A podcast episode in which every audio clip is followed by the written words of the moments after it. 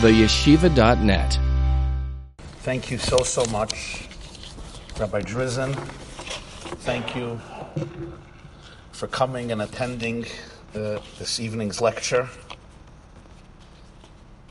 I want to begin by saying that uh, I have watched the creation and the development of Chabad here of Woodcliff Lake in the valley over the last two decades 18 years, 19 years.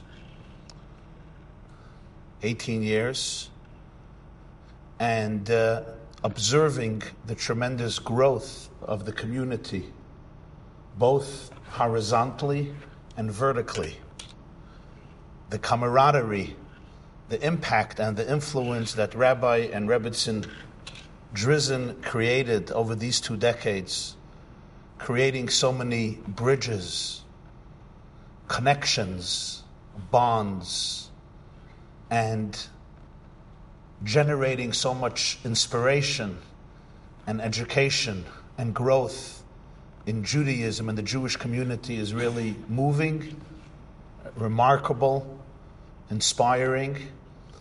And each and every one of you who is part of it or will become part of it should truly cherish this great opportunity. And I bless you to go from strength to strength, to be able to grow your community and continue to be the pillars that you are in creating such a vibrant, loving, and united community filled with warmth and inspiration and commitment to our greatest and deepest values and ideals. And I'm privileged once again, I've been here uh, sometimes once a year, every few years, and I'm privileged again to have been invited by Rabbi Dov to address you this evening on the very boring topic of happiness happiness, joy, animation, excitement. They tell a story about a fellow, a Jewish guy, his name was Yankel. You ever heard of the Jewish name Yankel? Yankel was a great guy, but he had one issue that many Jews have. He suffered from terrible anxiety. You know any Jews like that? He was always anxious, always thank you, always worried. Yeah? They used to say the Jewish telegram reads as follows start worrying, details to follow. And somebody once said in a kosher restaurant, the waiter goes from table to table and asks one question Is anything all right? There's a lot of anxiety. Anxiety, mekrecha, they sigh, and so forth. And this Yankel was a classic warrior. He was always, always worried. He had a company, he had a business with a lot of employees, and they got along well, but he never stopped worrying. He was always preparing and expecting the worst. One day, shockingly to all of his employees, Yankel comes in in the morning and he's content. The man is calm, serene, relaxed, wishing everybody good morning with that symphonic note that exemplified absolute tranquility. And finally, his, his team, his friends came over and said, Yankel, what happened? What are you taking? What are you on? What's this miraculous transformation? It's not the same person we know. You're not worried. He says, I hired somebody. I read an article that today you can hire somebody to worry. That's their job. You pay them a salary, and their job is to worry. So I delegated this part of the job to this fellow, a wonderful guy. They say he's unbelievable. And he is going to carry my worries in lieu of me so I could be calm. I say, wow, that's so interesting. And what's the salary? I mean, what does such a guy take? He says, well, the first year he starts off with $150,000 a year. They say, Yankel, you know how we're struggling here. You know that we're not sure we're going to be able to live up to our hopes and our dreams. You know the financial situation of this company better than anybody else. How in the world did you come across $150,000 to pay this guy? He says, Well, that's his first worry.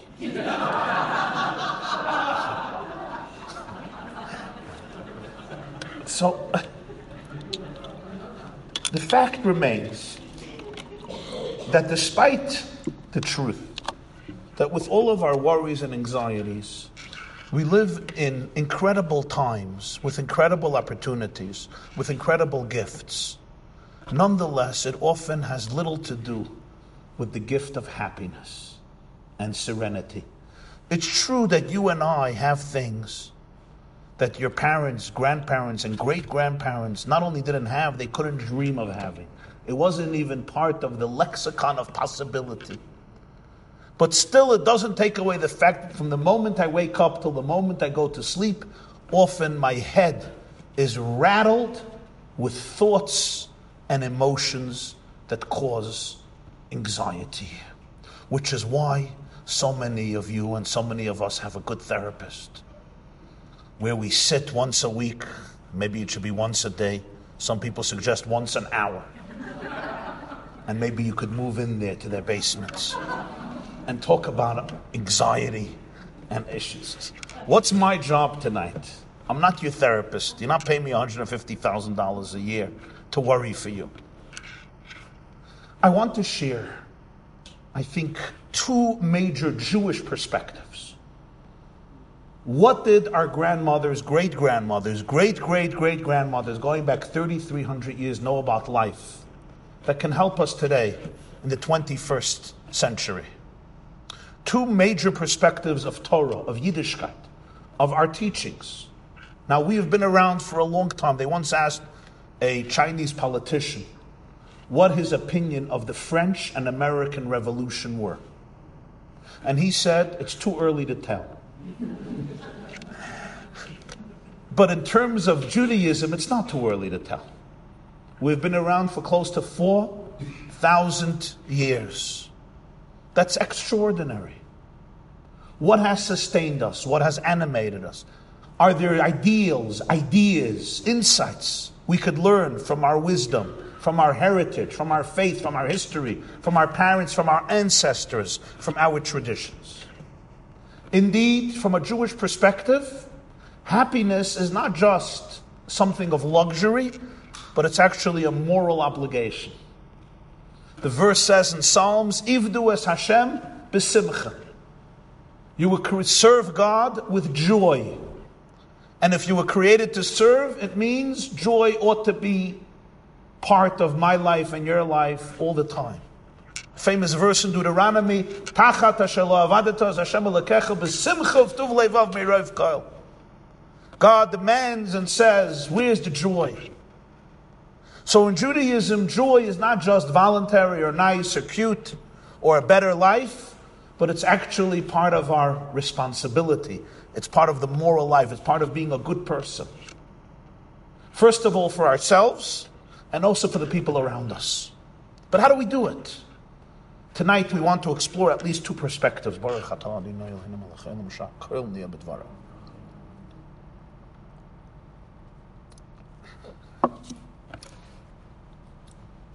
Anyway, this Jewish fellow in New Jersey, actually, name is George, calls up the rabbi, says, Rabbi, I'm getting older, and I know that I'm going to die soon. I'm so sorry to hear. Why do you speak this way? He says, Listen, Rabbi, everybody reaches their end, and my end is near. The rabbi says, Anything I can do for you? Yeah. He says, I'm shopping around for a good rabbi to officiate at my funeral. I want it to be a good, nice funeral with a great eulogy. And I know you're a good speaker, you're a great communicator. I would like to hire you, Rabbi. But I first have to know your fees. Now, this guy, George, was a very wealthy Jew, but he was equally stingy and tight with his money. He says, Rabbi, let's hear, and I'm basically shopping. I want to see the best offer. The rabbi says, Well, it depends what type of eulogy you want. He says, What do you mean? What are the options? He says, There's a deluxe package there's a super, super deluxe package. And then there's the ordinary package. He says, let's start with super, super deluxe. What is it? Rabbi says it's 12 grand. What do I get for $12,000? The rabbi says you get a eulogy that is dramatic, poetic, splendid, filled with wisdom and emotion, and I also break down crying five times during the eulogy for true penetrating impact. Says, Rabbi, it's great, but $12,000 bismashiga? No way. No way. Let me hear about the deluxe package. Rabbi says, deluxe package is seven and a half grand. What do I get for it? He says, you get a wonderful eulogy. I sing your praises. I extol your virtues with eloquence and drama, but no tears. No crying. I deliver it, but that's it. He says, Rabbi, seven and a half grams meshuga. What's the cheapest? Rabbi says the cheapest is $500 eulogy. He says, What do I get for that? The rabbi says, Then I say the truth.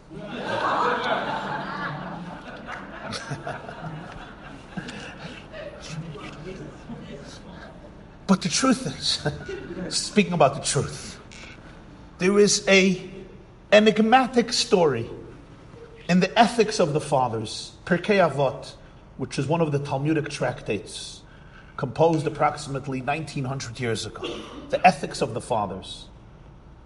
And in chapter 6, our sages tell a story. It's a story of two millennia ago. There was a great sage, his name was Rabbi Yossi, Yossi ben Kisma. And a person invited him to leave his community, his academy, where he studied Torah, he taught Torah, come to a place where the focus was money, wealth, and fame.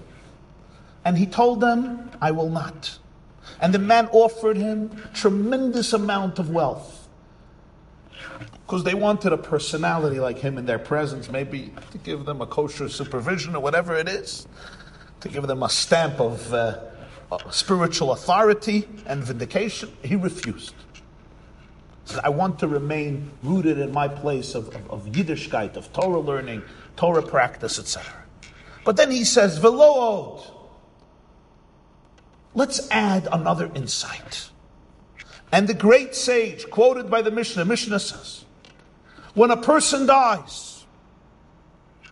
Ein malavinoisoi, loy avonim toivus, kesev, izov, margolius, when a person dies, what escorts him is not his diamond or her diamond or jewels or great wealth or assets or real estate.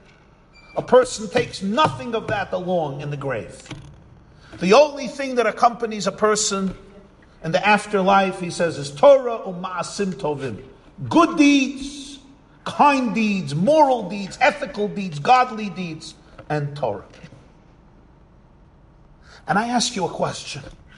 The Mishnah says this as a novel idea. A person doesn't take money in the grave. Do I really need great Talmudic geniuses to tell me that you don't take your real estate into the grave? Who doesn't know this? Ask a four year old child. After 120 years, will Donald Trump take Trump Tower with him?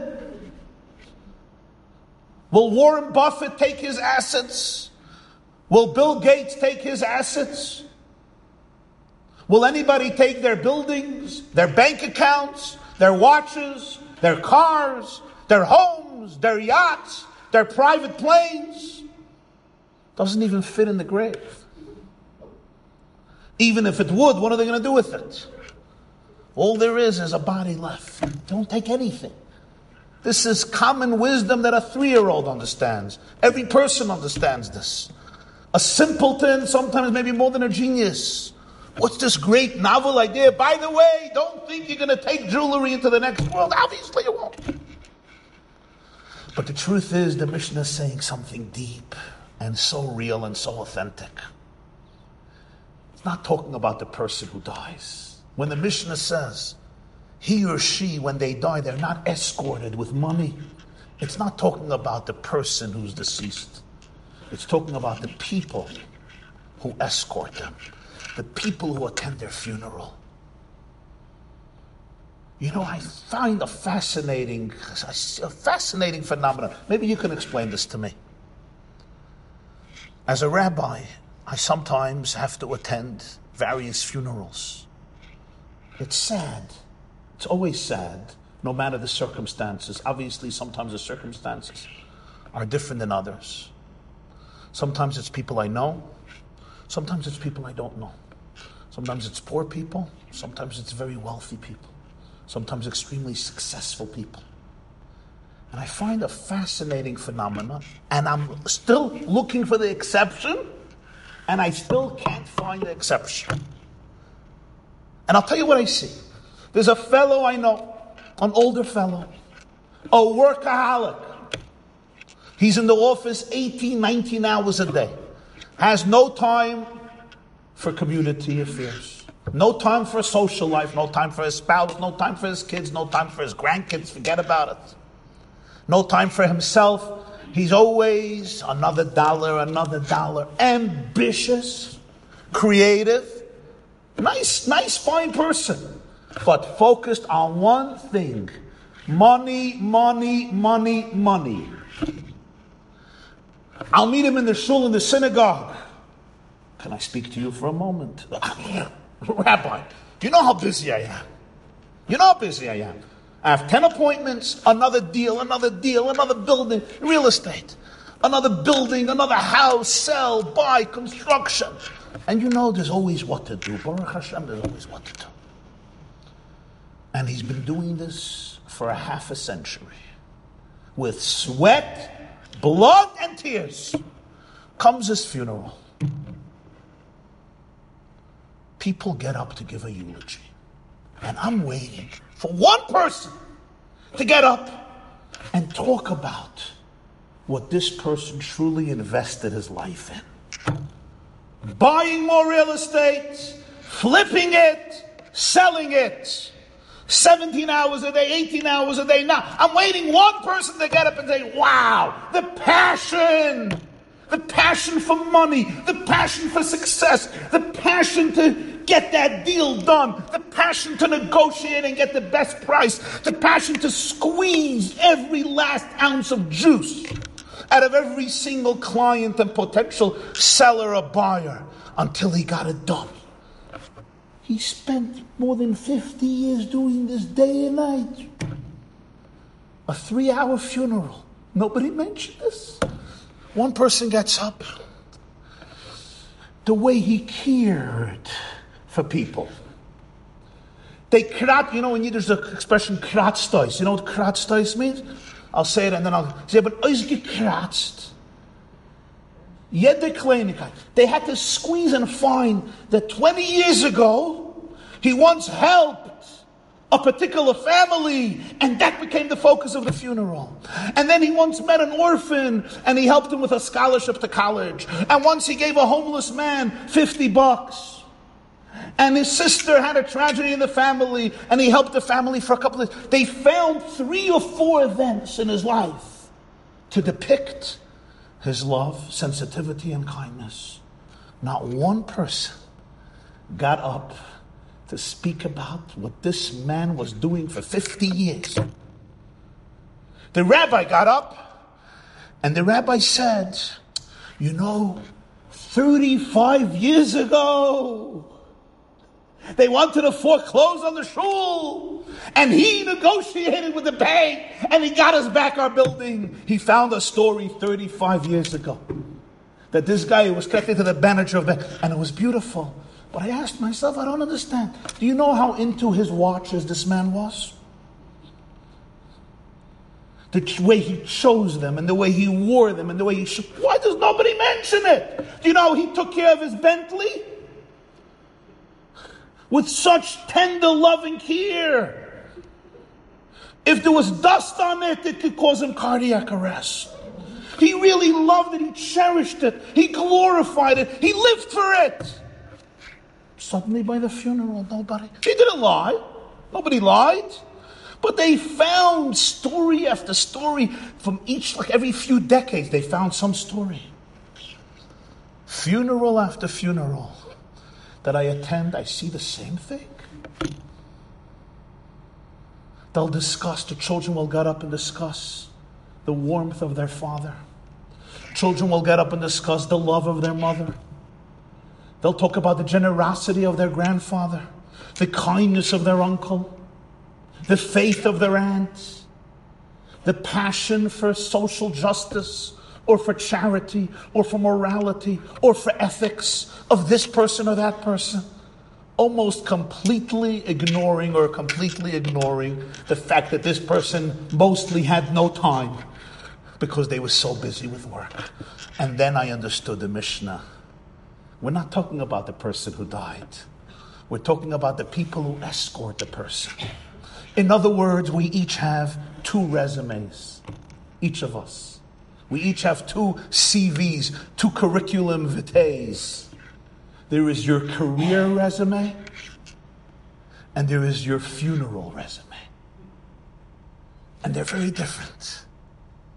And when it comes at that moment of truth, most people sitting there suddenly realize that the resume they may have invested so much of their life in has very little significance significance for the resume that is relevant right here. And suddenly they will try to dig up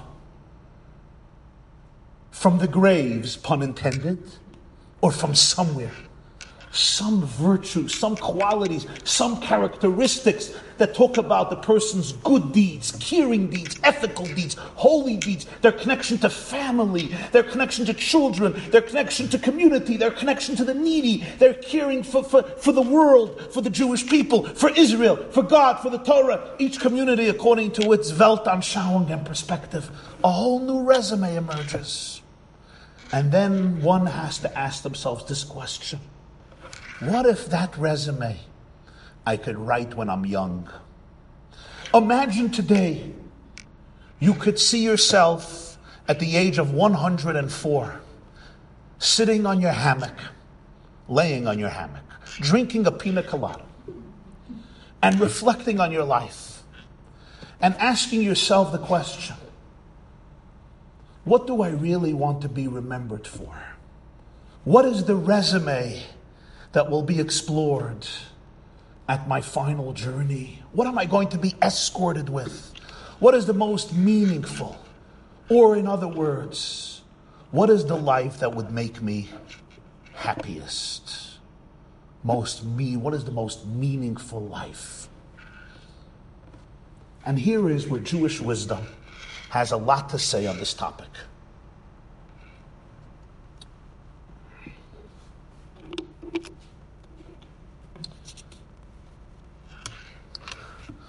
And it's always inspiring when you see how a modern day study personifies such a profound Jewish idea in such a dramatic way. Well, there is a renowned psychologist by the name of Robert Waldinger. He's the director of a study, Harvard University, known as the Harvard Study of Adult Development. I want to tell you what is unique about this study.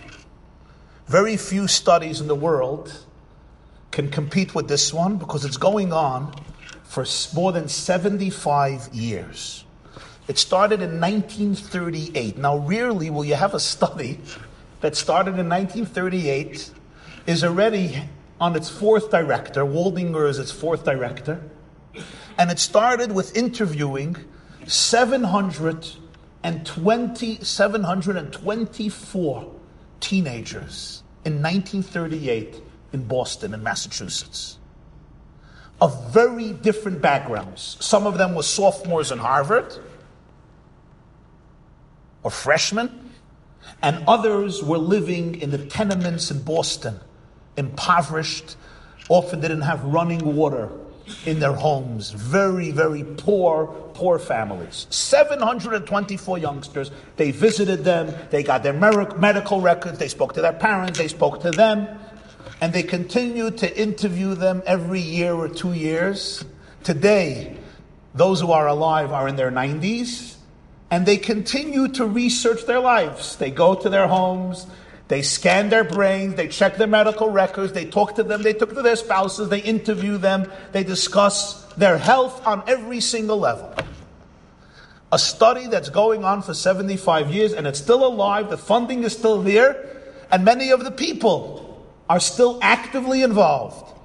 As Waldinger told the story, he says, the people from inner city Boston keep on asking us, why are you so interested in our lives? We have pretty boring lives says the men of Harvard never asked that question. And he asks this question What did they find? They were interviewing them at the age of 17, 20, 25, 30, 35, 50, 60, 70, 80. And they wanted to find what are the common denominators of a life that is healthy physically and emotionally and psychologically. And they were looking for it. And he says a fascinating thing that the results demonstrated unequivocally. They would think when you check somebody's cholesterol level at the age of 50, that is going to predict what type of life he's going to be living at the age of 80. But Waldinger says that was, of course, it has an impact. It was not decisive. That was not the key issue. Nor wealth, nor success, nor prosperity, nor fame, nor achievement, nor popularity. The single most critical factor to produce a life that was physically and emotionally more healthy, meaning people who could say, I feel good, I feel content, I feel happy. Physically healthier, and their brains also doing much better. There was one issue and it trumped, no pun intended, it trumped any other issue. And the single issue was the quality of their relationships. They had good, powerful, healthy, charged relationships.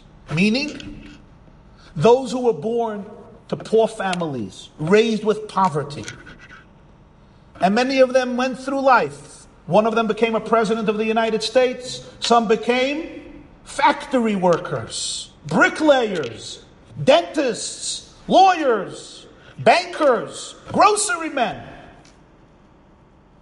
Some developed alcoholism, some developed schizophrenia, some went from the bottom to the top, some went from the top to the bottom in terms of the social ladder. But there was one common denominator, and that is those who were living more solitary lives, lonely lives, it was a, ter- proved to be a recipe for powerful deterioration. Conversely, those who lived lives with strong relationships and bonds, it was a recipe for far more happiness and goodness and quality life. But not just relationships in terms of how many likes they have on Facebook. Real relationships, relationships with people who care for you deeply and you care for them. Relationships with people that when you have a crisis, you can lean on them and find support in them. Relationships with people that there is transparency, there is openness, there is vulnerability. You could be naked and raw in their presence psychologically, I mean deep relationships, real relationships, marriages or other types of friendships that were penetrating, that were consistent. And I found this fascinating because in Judaism, this quality is so vital that it's the first time God says the word not good. If you'll open up the book of Genesis, the book of Genesis, which just we just started to learn literally last week, after Simchat Torah. God creates the heaven and the earth, the entire universe, and He always says the same thing about everything.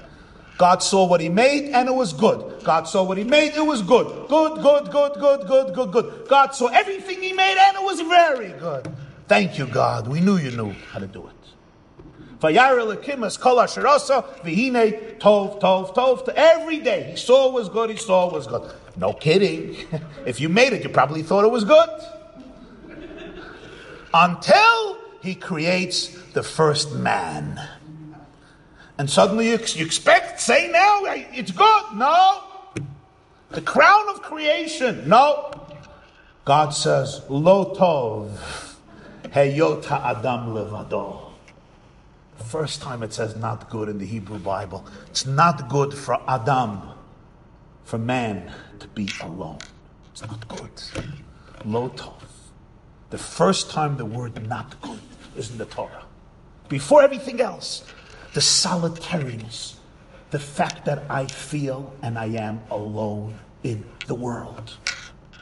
It's fascinating. Speak to most people who are 25 years old, 32 years old, 26 years old, intelligent kids. I'm calling them kids, they're not all kids. Speak even to 45 or 40 year old men or women. Ask them, where are you investing most of your time? And the answer will be they're successful people. I want a, I want a successful career. I want a beautiful lifestyle. I want to be rich. Some of us want, I want to be accomplished. I want to achieve. Uh, whatever it is. But what are they going to escort you to the next world with? Meaning, what are the resume? What is the resume that everybody realizes ultimately essential? Are you cultivating that first thing that God says is good? Which is why in Judaism, relationships is at the center of Jewish life. Of course, marriage, family, the legendary commitment of Jews to family, the legendary jokes about Jewish mothers, which I will not go through now, even though we have a repertoire of three, four hundred jokes and they're really infinite. Because every Jewish mother can create her own comedy scene if you observe the kitchen. But the comedy underlies, it belies a truth, the commitment to family, the commitment to education, the commitment to relationships, the, the sacrifice for relationships, the commitments to a marriage, but not only a marriage, community. All of Jewish life is celebrated in community. And the highlight of Jewish life, the institution of Shabbat. What is Shabbat? The day of Sabbath, if not the day that the Jewish people dedicated to spend time with themselves and their loved ones, both in terms of family and community, in the synagogue, in the homes. It's fascinating when people ask if Judaism is still relevant in the 21st century. The question is not if it's still relevant. The question is, was it ever as relevant as it is today? What does it do for a marriage and a family and a community when for 24 hours my children know that Rabbi YY, they don't call me Rabbi, they call me Tati. That Tati's, one of my sons called me Rabbi YY, and I, oh, oh, this is bad. this is this is career resume, not funeral resume. This is bad. I said, don't call me Rabbi you call me Tati. I remain your father. Don't call me no rabbis. What does it do for a family when your children know that 24 hours a day they have your undivided attention. Tati is not going to work. He's not checking his emails. He's not using his cell phone. He's not watching TV. He's not going shopping. He's not going to sell or buy or do anything. It's an unbelievable institution.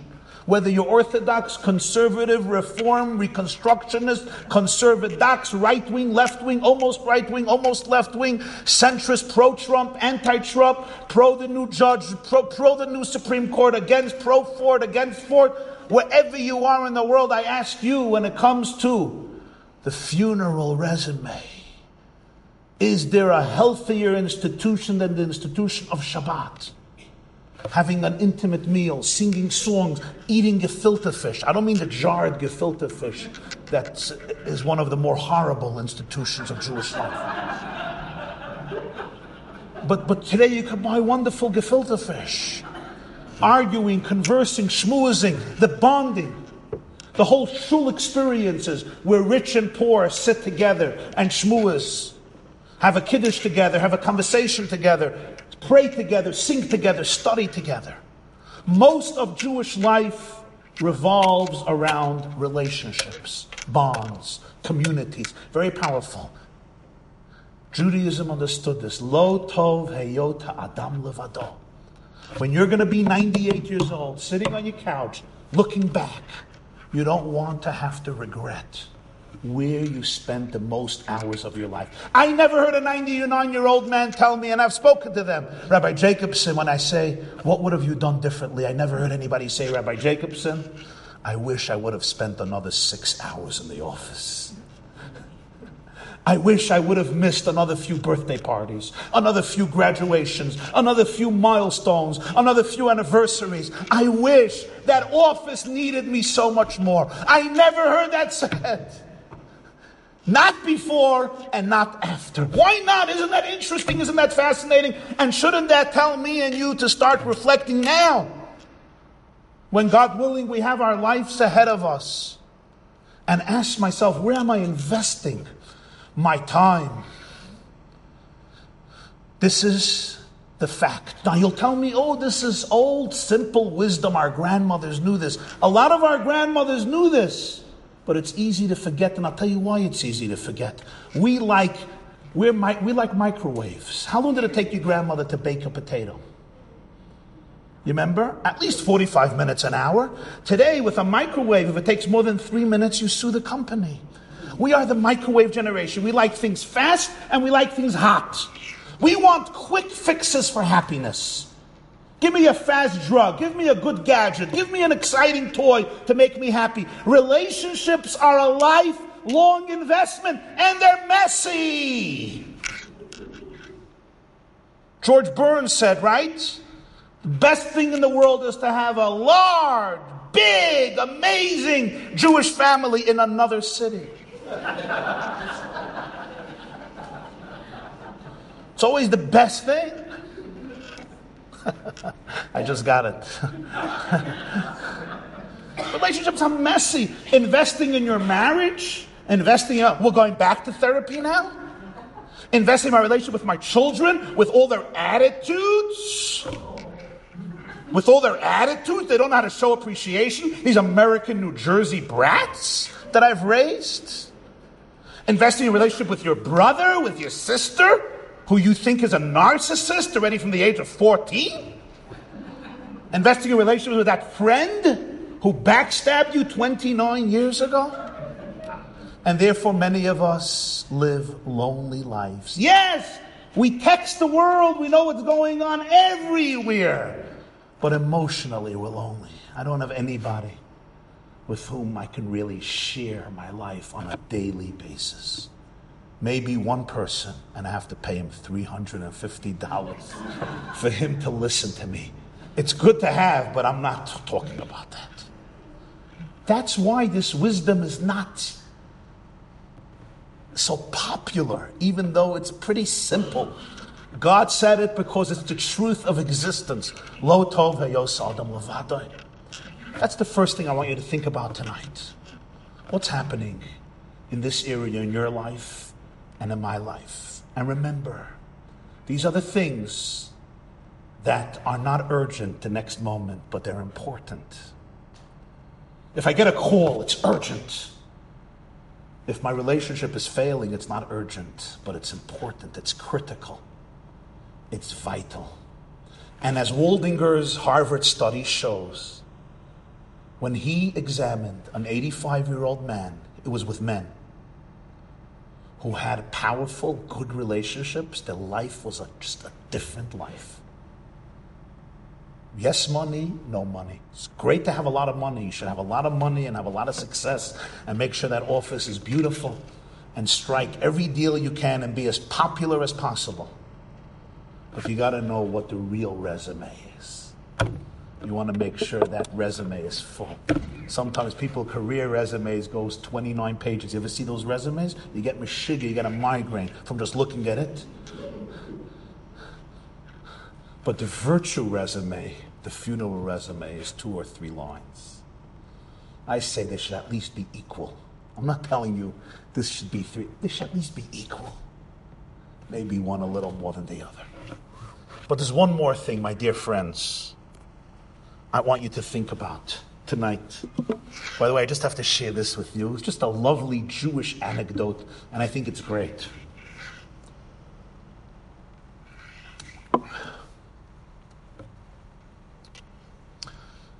This fellow needed to say Kaddish for his father.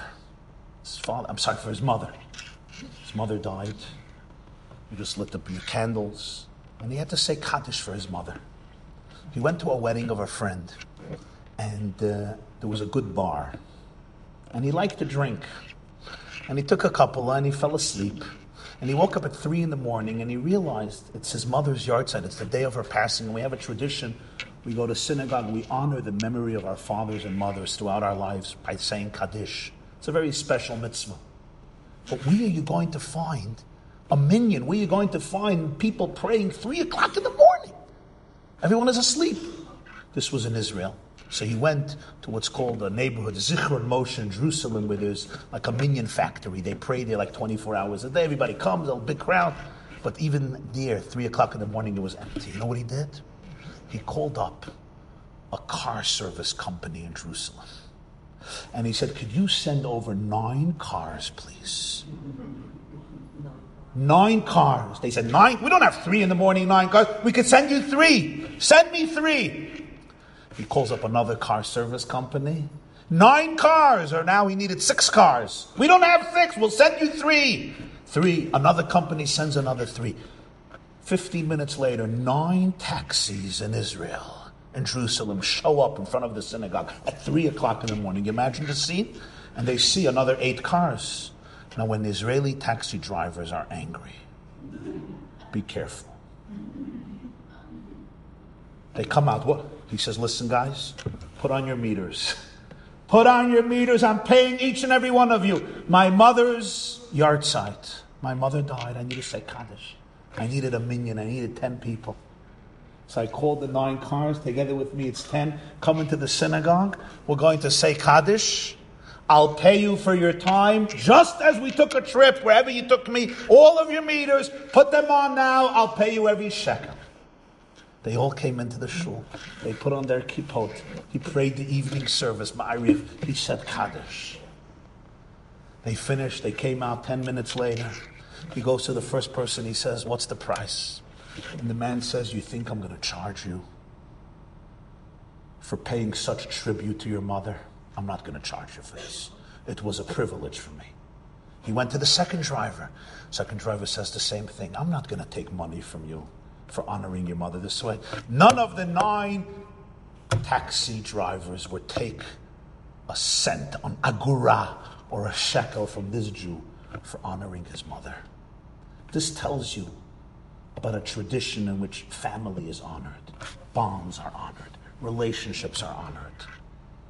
These nine Jews weren't Orthodox or ultra Orthodox Jews, but they were infused with the attitude of Judaism to life, to relationships, to children, to parents, to grandparents, to great grandparents, to community, to camaraderie, to bonding.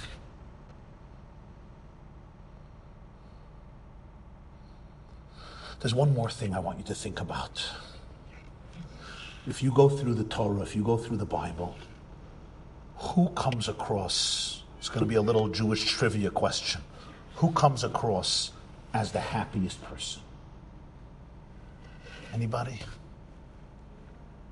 Abraham? Interesting. Anybody else? Aaron? What do you say?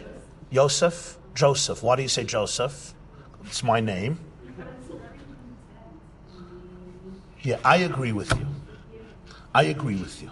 And this is not just a subjective instinct. If you read the text of the Tanakh, of the Jewish Hebrew Bible, great people. You have Adam and Eve, you even have the snake. You got Abraham and Isaac and Jacob, Sarah, Rebecca, Rachel, each one with their own virtues and qualities. But the person who the Torah says again and again about them, they were full of chen, full of grace and literally from the abyss rose to become one of the most important people of the generation, full of happiness and grace, was a man named Joseph, a man named Joseph. And he occupies the second half of the book of Genesis. It's dedicated to this man named Joseph. Very briefly, for those who were doing a spitball game in Hebrew school, therefore, you don't remember that? And they, or, or you were coloring your Hanukkah book, your Hanukkah menorah book, and you don't remember the story, I'm going to, uh, I'm going to remind you of the story, well known. Joseph was 17. He was abducted by his brothers who hated him. They threw him into a pit. Then they took him of the pit, from the pit and they sold him into slavery.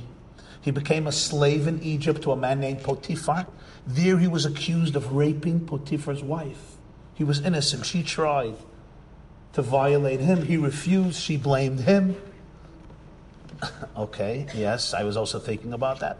And and he ends up in prison for 12 years. imprisoned. This is not social commentary on the present situation. I'm telling you the story of Joseph. It happens to be that everything in Torah, I know what you're thinking, I know what you're thinking. I'm not as dumb as I look.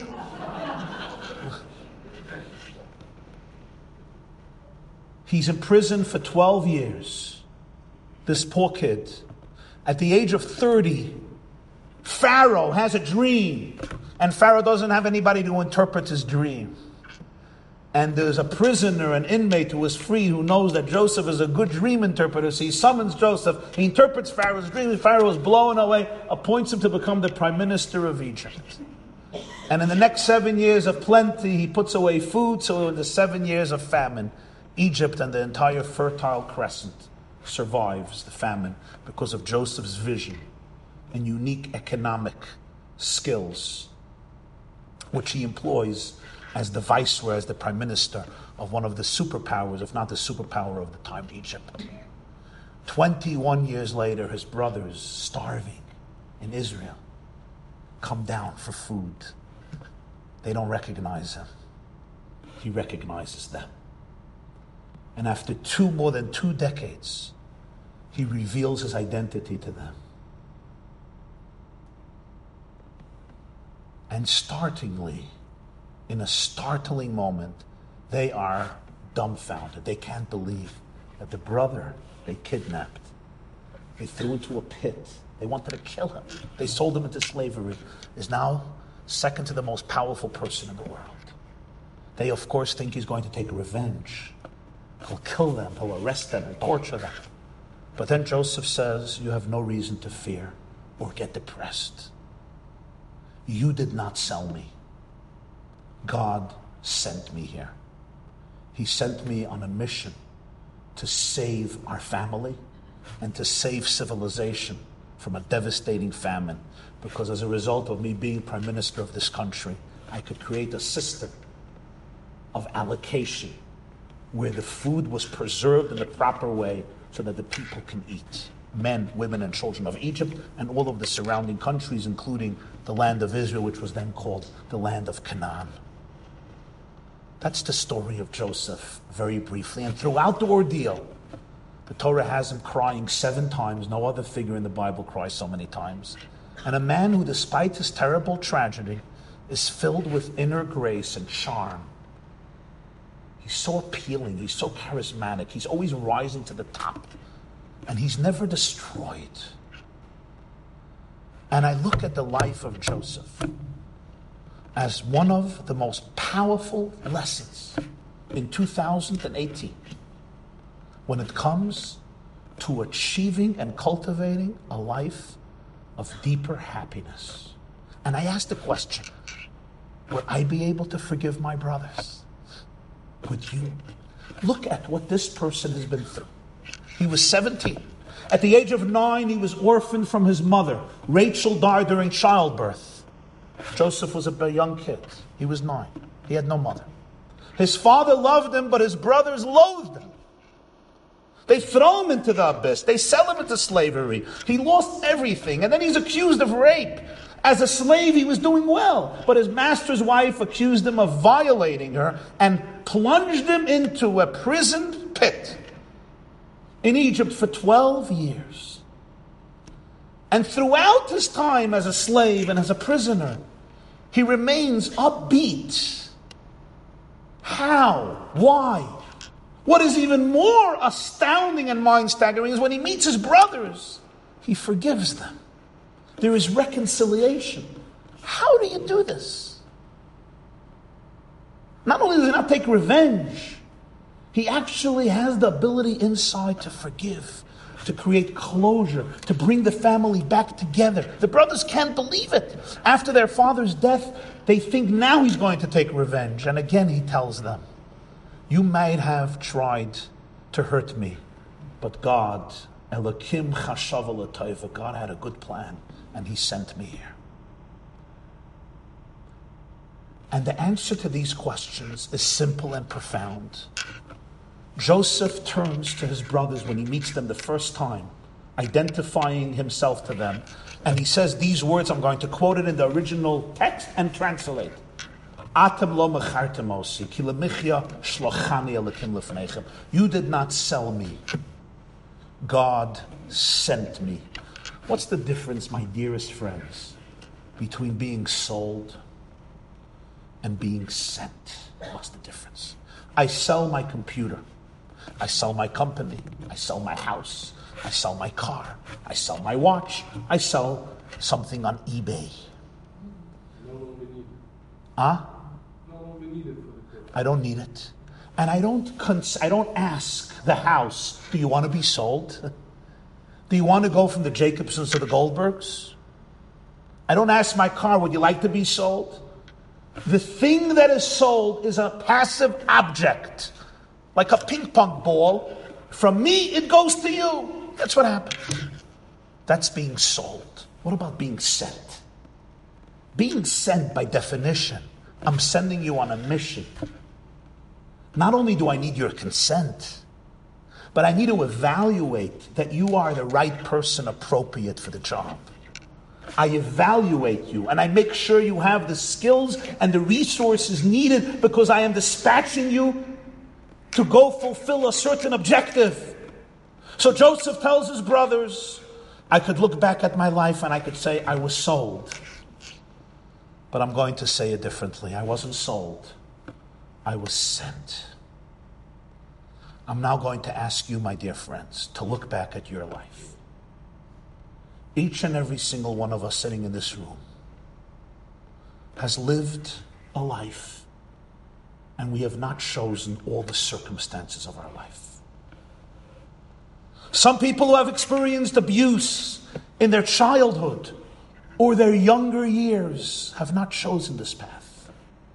Some of us who grew up in dysfunctional families, in dysfunctional homes, who have seen raging parents, alcoholics, addicts, codependents, gamblers, we have seen rage, we have seen emotional or verbal or physical abuse. Some of us who have had horrible relationships, relationships that were characterized by strife, negativity, and suffering. Some of us who have lost loved ones, we knew what grief is at too of a young age. Some of us who have known loss.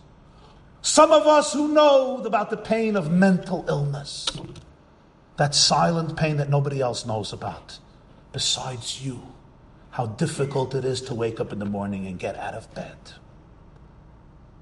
mental internal challenges or physical ailments or terrible financial stress or so many other sources of anxiety that we experience at one point or another in our life.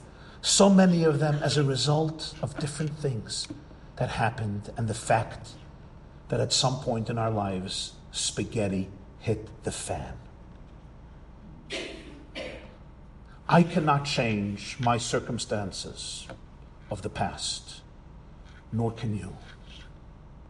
There are things you saw, there are things you experienced that you and I can't change. There are choices we made, maybe when we were young and immature or ill informed, that we can't always change.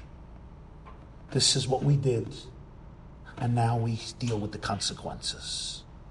But here is one of the most important questions in life and Judaism challenges us and invites us to ask this question every single day. And that is Was I sold or was I sent? That makes all the difference. Was I really, do I really see myself as a ping pong ball? I was literally a ping pong ball. I was cast here, cast there, thrown here, thrown there, and just a passive victim to the various challenges I experienced, and here I am, full of bruises and scars, emotional or psychological or physical. But maybe there's another way of looking at my life. Maybe I could look at my life and say, like Joseph, you know why I'm at peace? Because I was sent. God somehow evaluated my soul, my personality, my strengths, my character. And God sent me to every place I ended up in this world, physically or emotionally. giving me the power and the stamina to be able to create light in that space of darkness. This is not a rationalization or explanation why anything happened. I don't think any human brain can ever grasp that or make light of it. But this is perspective. So I wake up in the morning. Some of us wake up in the morning and our minds are inundated with depressing thoughts. Some people won't understand this. They wake up, they press snooze, next time they jump out of bed like a frog, and boom, everything is good. And some of us lay there and we're wondering why we're alive. What's the purpose of life? Who am I? To be or not to be, that is the question. Why am I not a frog? Should I get a new therapist? Should I stay in my marriage? What do I do with this? What do I do with that? I'm purposeless. My life is useless. Why can't I just be a car mechanic? And if you are, that's wonderful. I'm just talking about me, I'm not. I bring my car to mechanics.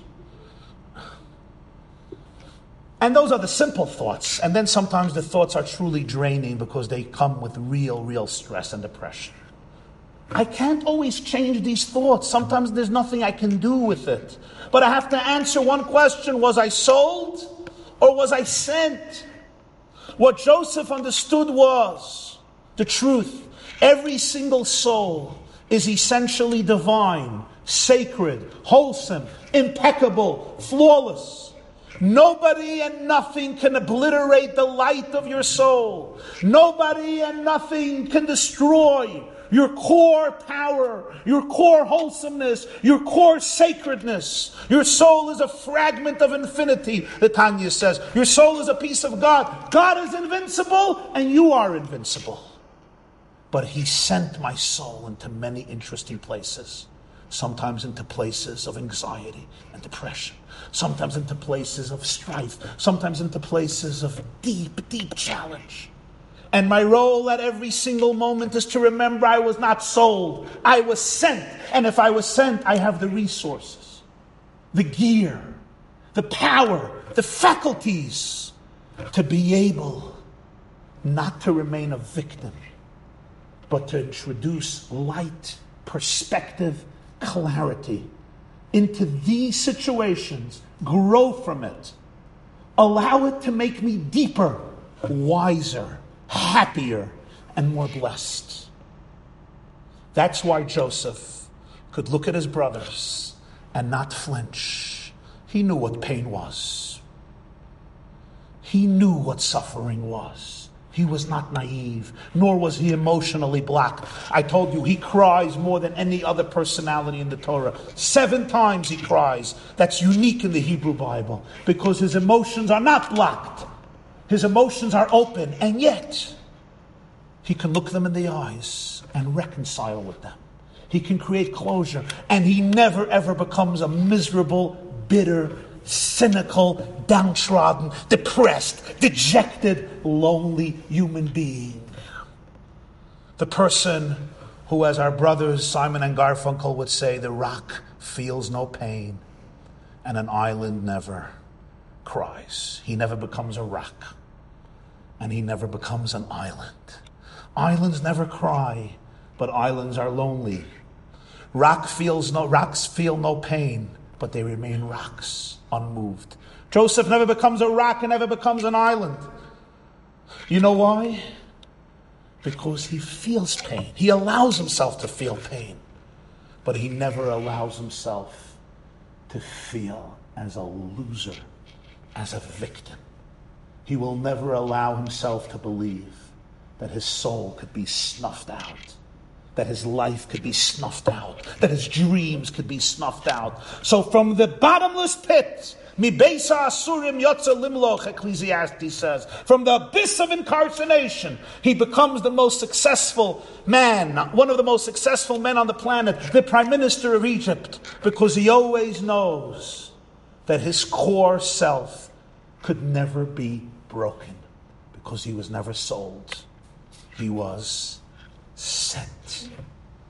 That's the question you and I have to answer every single day. I could look back at my life and I could observe a lot of things going on in my life.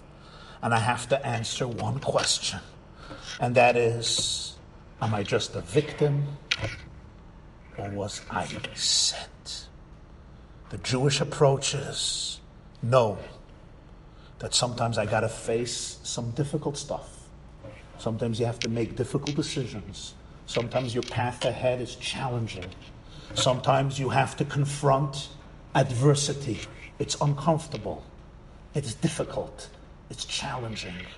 But you are an ambassador of the divine. You're an ambassador of love, of light, of hope. You were sent to a difficult place, but you were given all the strength and stamina you need to be able to be an ambassador of light into that place, to be able to transform it, to be able to turn it into a blessing. Friends, I mentioned before the microwave oven. The microwave oven. And when I think about it, I want to conclude with this, what I find a very charming and lovely little story. This couple gets married. They go on a honeymoon. 1940, an American couple, they go on a honeymoon. Where do you go on a honeymoon? They decide they're not going to the Hilton, despite our wonderful accommodations, or the Ritz Carlton. They're going to rent a little wooden cabin in the forest and spend their three days and three nights and bond as a young romantic American couple of 1940 before a lot of the distractions that we have today of him texting all day, etc. So they go and they go to sleep in this lovely cabin. And it's raining outside, but they're in a cabin, and it's so romantic, you know, when it's raining all around you and you're in this forest and you're protected. But little did they know that there was a little woodpecker who decided to peck away on the roof over their heads, and it pecked and pecked and pecked and pecked, and finally it created an opening. and God's floods began descending not for 40 days and 40 nights, but for three days and three nights, making them wet, their mattress wet, their sheets wet. In this cabin, there was nowhere else to go. They were hoping tomorrow they'll make it up. Besides getting soaked, they also couldn't sleep because the woodpecker was making such sounds that none of them could fall asleep. They go to sleep the second night, they're exhausted. And sure enough, they're visited by the guest. Once again, the woodpecker did not stop pecking away. They could not enjoy even an hour of sleep besides getting soaked again because of the weather. And imagine the same thing happened the third night. Time to go home. They're going home. Now, how would you or I summarize the honeymoon? I think the best word would be miserable. Whatever can go wrong went wrong. Never again.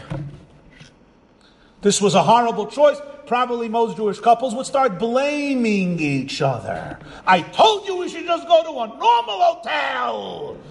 You're trying to always be creative and rustic and organic and holistic and natural. Stupidity. The Hilton is just fine. We'll sit in the lobby and be rustic in a lobby. Right? He would blame her and she would blame him and he'd blame them and the rest of their marriage they would be blaming each other because these stories that happen at the honeymoon just repeat themselves in different formats for the next 60, 70 years, and that's what that's what I would expect if I would write the story. But something else happened. The wife turned to the husband in the car driving back and said, We had a wonderful time. This was awesome. It was amazing. And he agreed. And she said, There's only one thing left to do figure out how it was amazing. figure out how it was amazing. And that's when she, she suggested to him to turn this into an animated cartoon, which came to be known as Woody Woodpecker, that Mr. and Mrs. Lindsay conceived that day returning from their honeymoon. And 50 years later, a newspaper man interviewed the couple, who at this point reached tremendous success, financial success. tremendous achievement, had a great and blessed career in terms of popularity and impact, etc. And this journalist asked him a question What was the best night of your life? And they both answered, The night of our honeymoon in the wooden cabin when the woodpecker had all the rain come into our cabin and would not let us sleep for a night. That was the most successful and best night of our life. They chose to decide that they had a great time. They just have to figure out how. And they figured out how. Now, friends, I know not all endings are so sweet and romantic, but there is a deep perspective here. And that is, we all have woodpeckers chipping away on our roofs, sometimes causing us to get soaked in one way or another and depriving us of sleep. I could look at it and say, what a miserable life, what a miserable upbringing, what a miserable marriage, what miserable relationships, what miserable parents, what miserable siblings, what a miserable job, what a miserable schooling experience, what a miserable community. Not this one, but other ones. what a miserable this, what a miserable that. And if you're a good Jew, the list goes on and on and on and on and on. And you know what? You may be right. you may be right. But you have another choice. The other choice is you weren't sold. You were never sold anywhere. You were sent. And you were sent in order to turn your circumstances into a blessing for yourself and others. To turn your circumstances into a source of enlightenment, education, awareness, and inspiration. Thank you very much.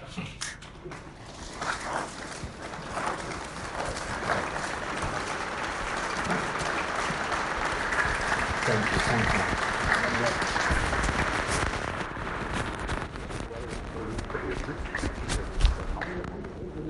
Thank you very much, uh, Rabbi Jacobson. With your permission, first of all, um, it was wonderful, and uh, thank you. Another round of applause. Thank you.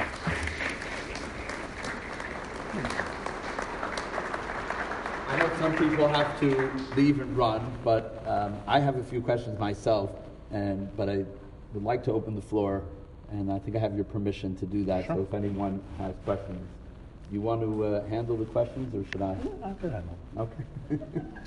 you don't know. yes, go ahead. Who sent the woodpecker? Who sent the woodpecker? Who sent the woodpecker? He wants you to repeat as you're on. Oh, oh, oh who sent the woodpecker? Ah, that's a good question. That's a good question. You want to know if it was karma? Huh? Mother Teresa? Who do you want to know? Sent the woodpecker? I, the one who sends all woodpeckers. Woodpeckers, when it comes to woodpeckers and similar birds, mammals, insects, fish, that's where we could see the divine imprint in its full glory because they never corrupt their mission. They do exactly what they're sent to do, and their minds don't play so many games with them as our minds do. So they actually have clarity of vision. A lot to learn from the animal kingdom. But good question. Yes, yes, please, go ahead. By the way, as the rabbi said, if anybody needs to leave, feel free to uh, leave. It's your loss, don't worry. But if anybody wants to ask questions, feel free to ask. Yes?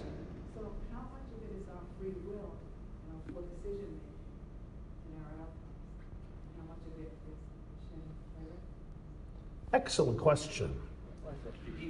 Yes, how much of life is our free will and sometimes poor, poor decision making and stupid mistakes that we made at 18 or 23 or 43 or whatever, and how much of it is God directing, uh, God directing our path?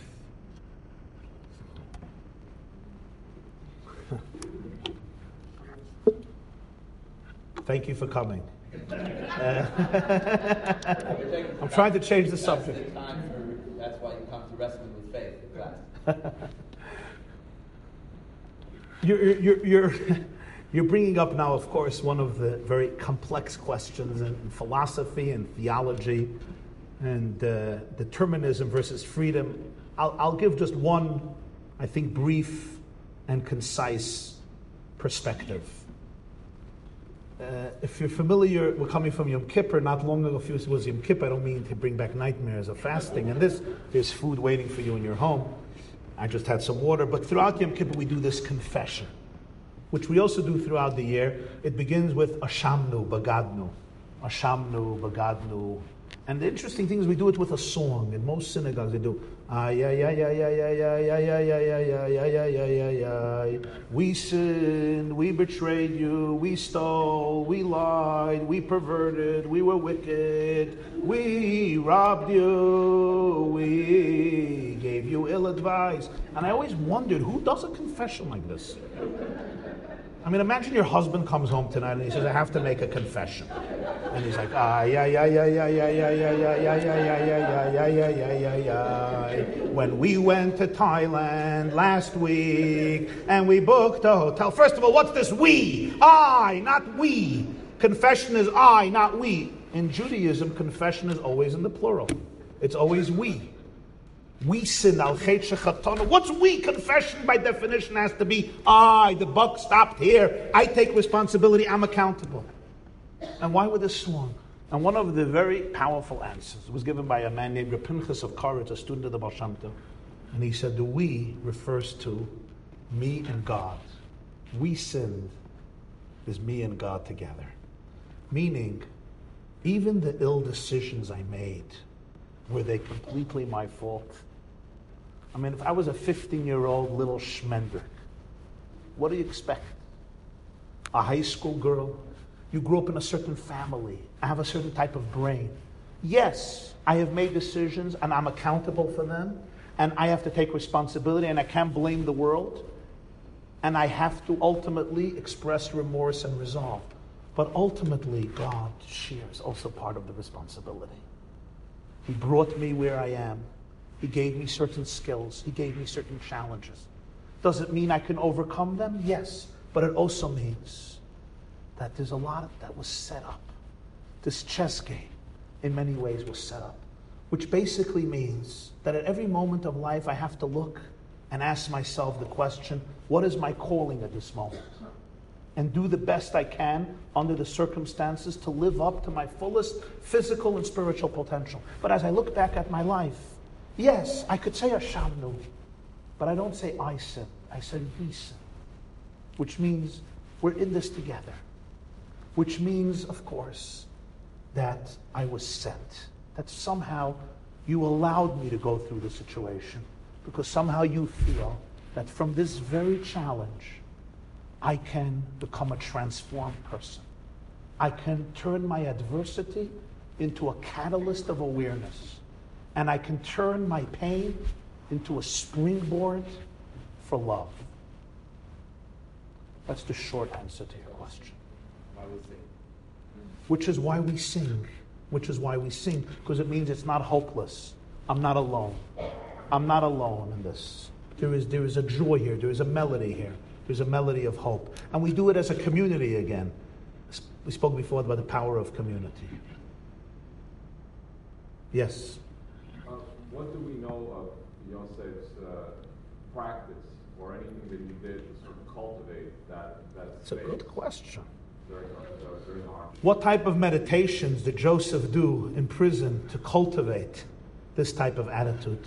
Well, I can't tell you specifically that I know, but he was studying for 17 years by his father, Jacob, who of course received the tradition from his father Isaac, who received them from his father Abraham, the first Jew, who received them from Shem and Aver and Noach, and all the way back to uh, Adam and Eve. So these were people who were uh, educated and grounded in the deep traditions of, of, of faith and of centeredness and of cosmic oneness and connectedness which allowed him and them not to falter.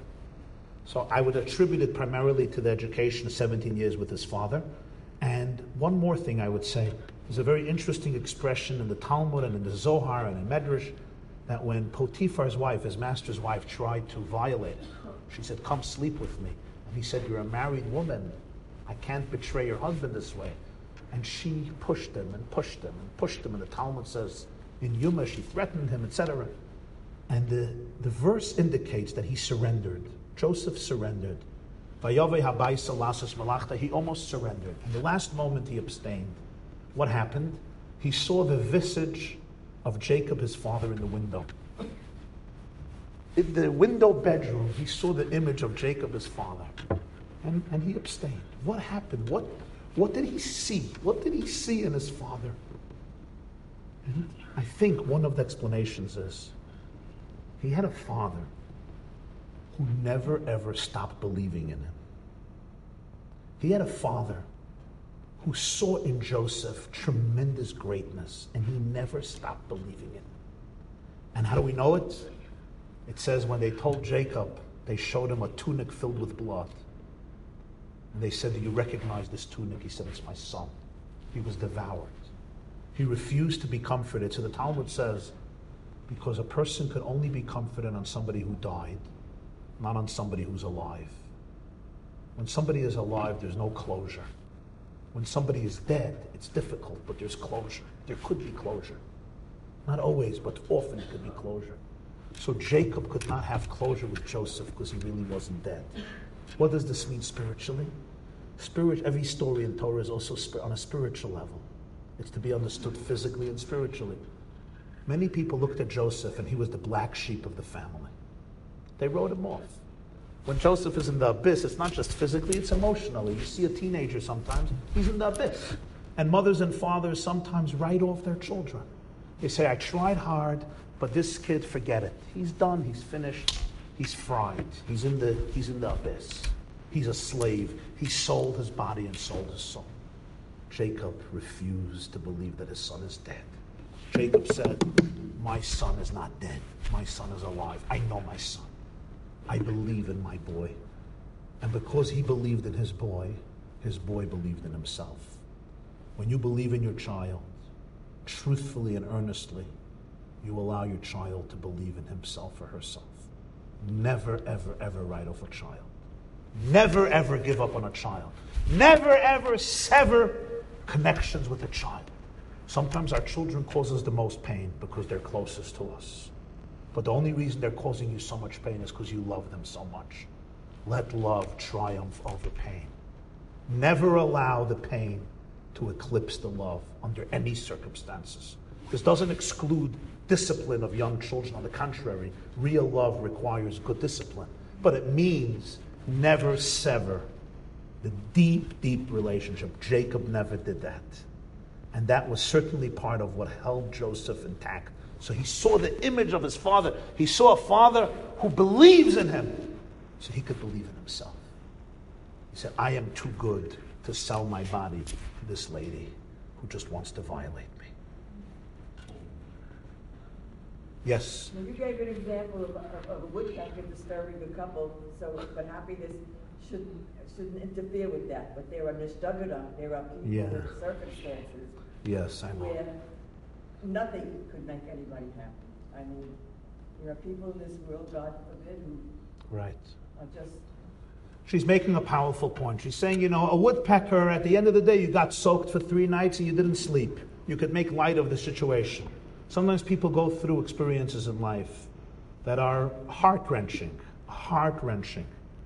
And truth be told, I take off my shoes and I stand in awe in the presence of such a person and such a moment. We heard before about Holocaust survivors, uh, the pillars and the genesis of this community.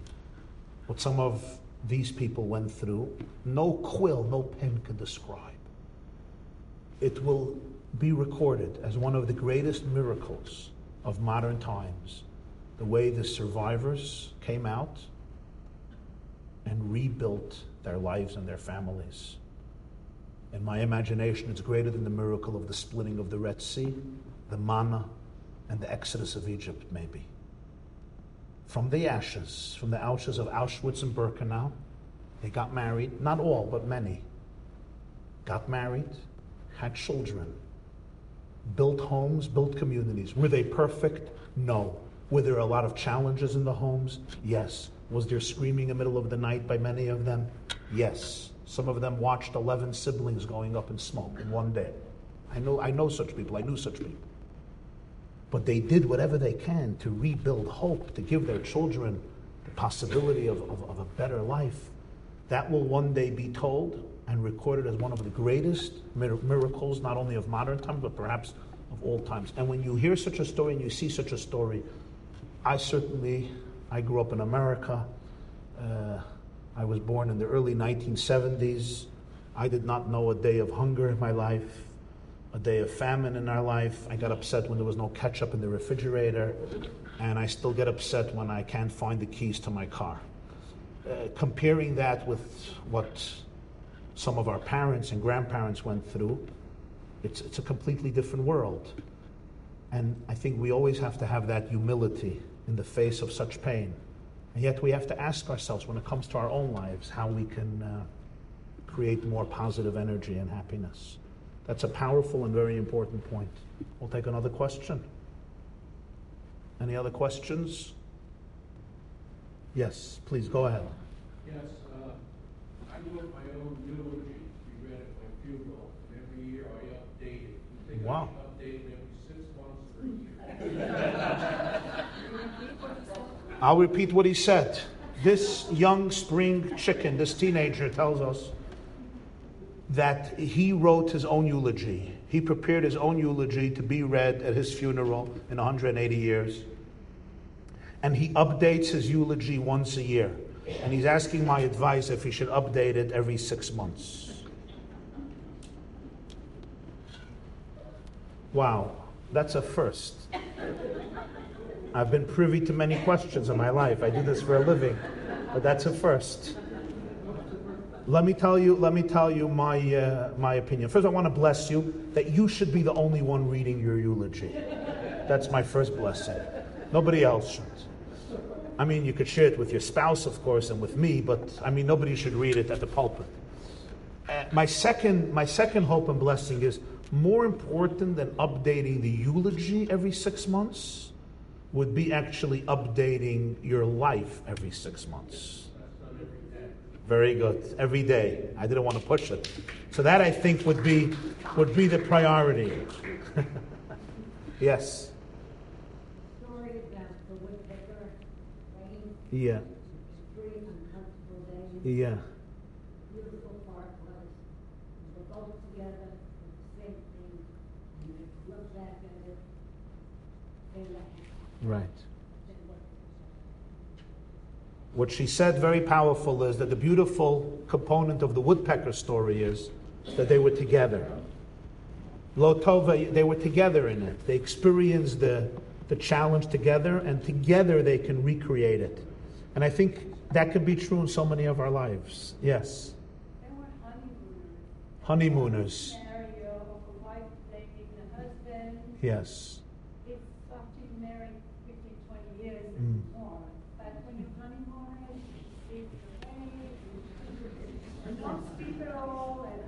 Yeah. So this comment, we just heard a comment of a honeymooner who just told us, "You're also a honeymooner." I'm blessing you. I blessed him not to read his eulogy. I'm blessing you to remain a honeymooner. and that's, that, that would work together. No eulogies and honeymooning. Uh, let me tell you, it's quite a good point. Uh, a great, one of the great marriage therapists of New York once told me, he said, Rabbi, because when a couple comes here three months after the wedding, my job is so easy. I put him into perspective for her, I put her into perspective for him. They go home holding hands happily ever after together with Cinderella. They come in here after 17, 18, 19, 20 years. There's so many issues, so many patterns, so many entrenched habits, so much mistrust. That's the key. The baseline of love and loyalty has been compromised. But this is one of the great, I think, lessons of Judaism. And that is, we always have to have the courage in life to go back to the beginning. It is so important. In Judaism, every Shabbat, every Sunday is considered the first Sunday of existence.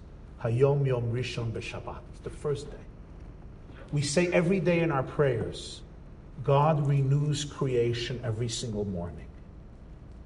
In other words, I have to have the ability to go home tonight, look at my wife, and say, Esty, you want to go on a date? I don't know you. What's your name? Really? Wow. To be curious, to be inquisitive. What happens is we put our spouse in a box. I know exactly who she is. She knows exactly who I am. I already expect what she's going to say when I go through the door. There are husbands who know when they come home late, like me. There are husbands who know, they imagine what their wife is going to say. They already anticipate their response. They anticipate their wife's breath. They're ready in a fight before they got home. Because I know her, she knows me, and we just play out our parts in the play. Complete determinism, there's no choice whatsoever, and for the next 60 years they're just replaying the same script in different lines. That's it, it is. And it always boils down to the same thing you just don't get it. They come to the therapist, she picks up her hands, and like,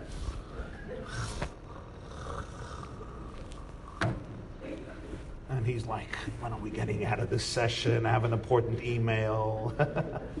right?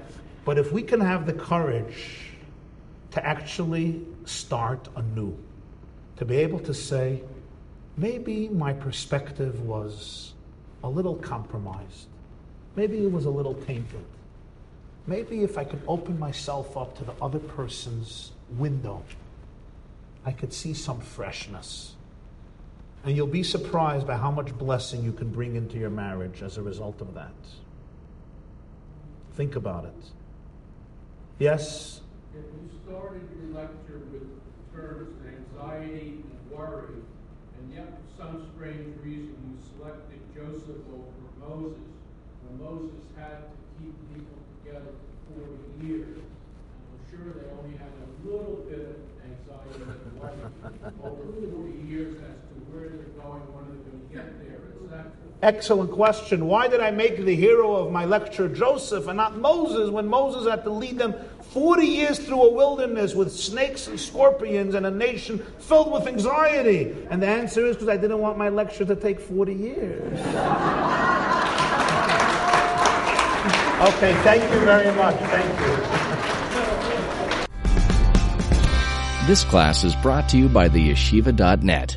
Please help us continue the classes. Make even a small contribution at www.theyeshiva.net slash donate.